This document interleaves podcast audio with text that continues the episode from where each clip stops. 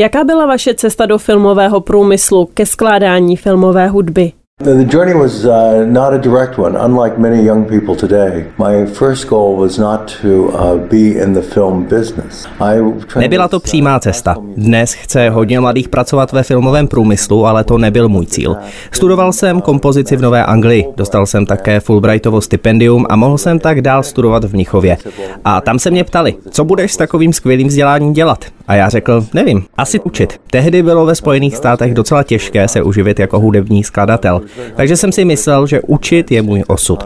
A skutečně byl. Šel jsem na Princeton a ještě než jsem to dokončil, přišla nabídka z Brandeis University, abych tam učil. To mi bylo 24 let. Ale po několika letech jsem si uvědomil, že mě to nebaví. Odešel jsem do Los Angeles na UCLA, kde jsem se zapsal na filmovou hudbu. Svou první zakázku jsem dostal od profesora na té univerzitě a tak to začalo. Byla to taková práce, co dávají začátečníkům. Dostanete už vytvořenou hudbu a musíte k ní rozepsat noty, protože nemají partituru. Postupně jsem se dostal k práci s orchestrem. To vám bylo kolik let? I was in my early 30s. I had to make a living and so I willingly took on almost any job. Asi 30. Musel jsem si nějak vydělat a bral jsem skoro každou práci, co se naskytla. Jak dlouho trvá napsat hudbu k filmu? It takes the amount of time they give you. It can be as uh, say orchestrating for John Williams. Vlastně tak dlouho, kolik vám dají. Když jsme s Johnem Williamsem pracovali na Hvězdných válkách, měli jsme na to asi tři měsíce. Uvedu ale ještě jeden příklad, abyste měla představu. Skladatel James Horner musel nahradit už napsanou hudbu novou. Bylo to k filmu Troja s Bradem Pittem. Hudba už prostě napsaná byla, ale studio se nakonec rozhodlo ji změnit a musel to udělat James. Bylo to tak přes 100 minut hudby a měli jsme na to dva týdny, takže to znamenalo vytvořit 20 minut za den. Ale je lepší psát hudbu pro film, který už je natočený. Skládal jsem hudbu pro snímek Můj týden s Marilyn s Michelle Williamsovou.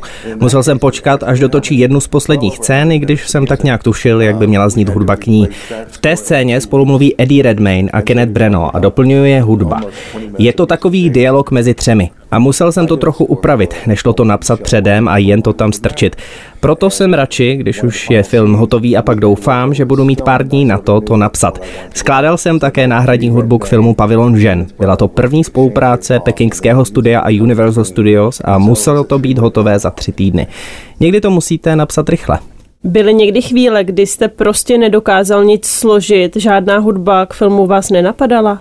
Yes. And uh, but as I say, you don't have the luxury to go and hide. Or say like could I Samozřejmě, že ano.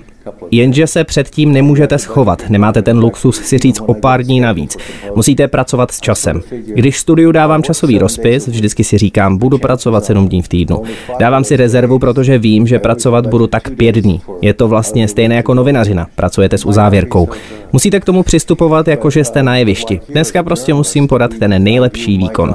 Dostanu za okol napsat 120 minut hudby k filmu a vím, že na to mám tři týdny. Pokud denně nenapíšu 6 minut, tak to nestihnu takže napíšu spíš 8 minut denně, abych měl rezervu, když to nepůjde. Zmiňoval jste spolupráci s Johnem Williamsem na Harry Potterovi nebo Star Wars. Jak se s ním pracuje? Well, with John Williams, I just want to make clear, if you orchestrate, he writes every note. All I am is kind of an, uh, uh, it, it would almost be pretentious to say I'm an editor, but what I am is somebody that pays close attention to his shorthand. S Johnem Williamsem je to tak. On napíše každou notu. A já jsem takový jeho, nechci říct editor, to by znělo domýšlivě. Jsem ten, kdo se mu dívá po ruce. Stenograficky přepisuju celou hudbu a jelikož on nemá tolik času, pracuji i s orchestrem. Pokud rozumíte hudbě a tomu, co John napsal, on vám jen řekne dynamiku, pak už kontext pochopíte. On ví, že vy víte a že to tak uděláte. Jeho hudba k filmům se skládá ze spousty not. Nechci přehánět, ale například v prvním Harry Potterovi napočítali, že jich bylo na milion a půl. A řekl bych, že John jich napsal tak 700 tisíc. Takže si představte, jak velký úkol to je, ale na tomhle filmu jsme pracovali několik měsíců. Zmínil jste práci s orchestrem. Co je pro hudebníky důležité, když je dirigujete? That's a very good question because in the film business and even today, uh, when I conduct, I don't view myself as uh, the maestro. To je velmi dobrá otázka. Když diriguji, tak o sobě nepřemýšlím jako o mistrovi. Představy, že lidem říkáte, co by měli dělat, jsou už pasé. Nesou hudebníci velmi vzdělaní a spíš s nimi spolupracujete. Jako dirigent se jim snažím dodat sebedůvěru, podpořit je, aby ze sebe vydali to nejlepší. Jsem tam spíš proto, abych jim pomohl s jejich výkonem, dodal jim odvahu. Myslím si, že to je ta hlavní úloha dirigenta. Musíte samozřejmě vědět, co hrají, abyste jim řekl, když něco nezní dobře. Ve filmech, například jako v Hobbitovi, to nebylo ani tak o celkovém výkonu.